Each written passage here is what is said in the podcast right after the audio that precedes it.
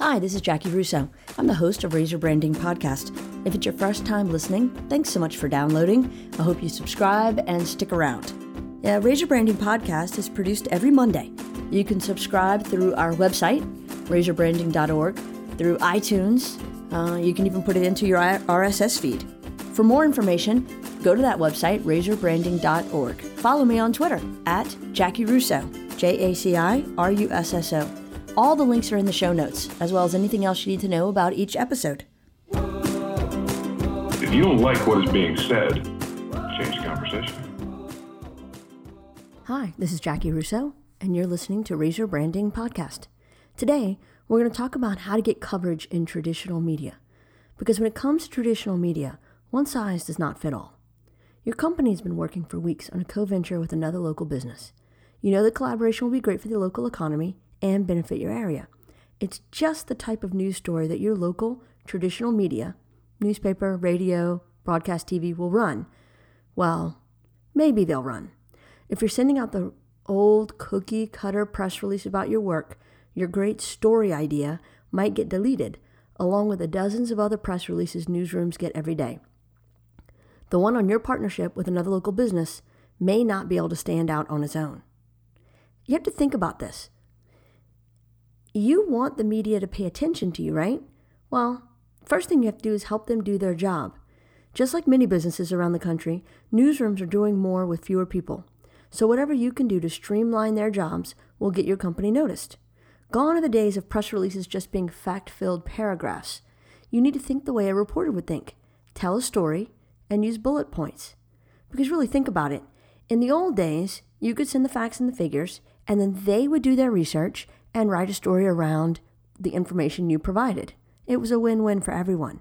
These days, newsrooms literally have half as many, and in some cases, 75% less employees than they used to. So they really do have less people doing more work. So you've got to help them do their job. You can't expect them to track you down and get the information out of you. You need to do their job for them. Write the story the way you think they would write it. Provide all of the information that they need. If there's photos or videos that should accompany the story, send them. And don't write the story as if you are on the inside and a person who loves the company. Write the story as if you are on the outside and a person who is covering the story. That is going to help them do their job and give you a shot of being covered. You want to have a compelling lead. Make people care. Even if it's something mundane like a new hire or an event announcement, if your company is hiring, lead with the number of jobs you're bringing to the area. Even five new positions could get a news editor's attention. Also, why do you have the ability to create these new jobs? Have you secured a, a new uh, line of investment? Have you secured a bunch of new clients? Are your sales goals going through the roofs? There's something that's happened that's helping you be able to provide these new jobs. So you need to be able to add that to the story. Think about it this way which one's better? Tony's Pizza opening new location or Tony's Pizza adding 25 more jobs to struggling Smallville economy? The second will get your business some free media coverage and may even get you an interview or two. What's the benefit? So you have to convince each individual member of the media to think you're worth talking about. You want to know the truth? They want to catch as many eyeballs as they can. So they're going to run stories about businesses that can benefit other people. Tell them how you're making a difference. That's the heart of a true human interest piece, something that makes people feel connected to the story. See, you are right now thinking, how do I write the story in a way that talks well of me? What you need to think is beyond your organization and how do I write the story in a way that will benefit the reader? How do I make the reader of the story or the viewer or listener to the story care about this? How will this impact their lives?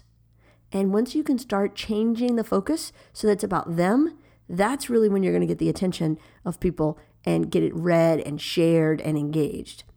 You really want to say more with less. Remember, they have limited time. Editors and reporters are glancing over dozens of press releases a day. While your business and its press releases may feel like they require a lot of background information, try to say more with less.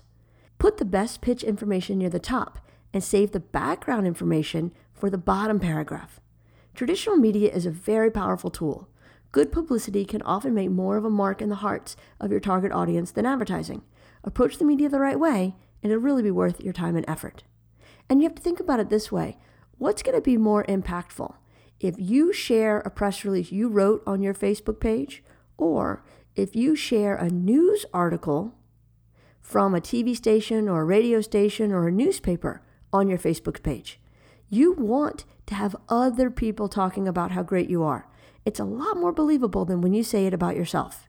So find ways to craft stories that will get the attention of the media by providing a benefit to the community, and all of a sudden, you're going to have all the coverage you can handle. I hope this has helped. I hope you use these tips to really build your business and build your brand. And be sure to download the next episode of Your Branding Podcast and get some more useful information. See you next week.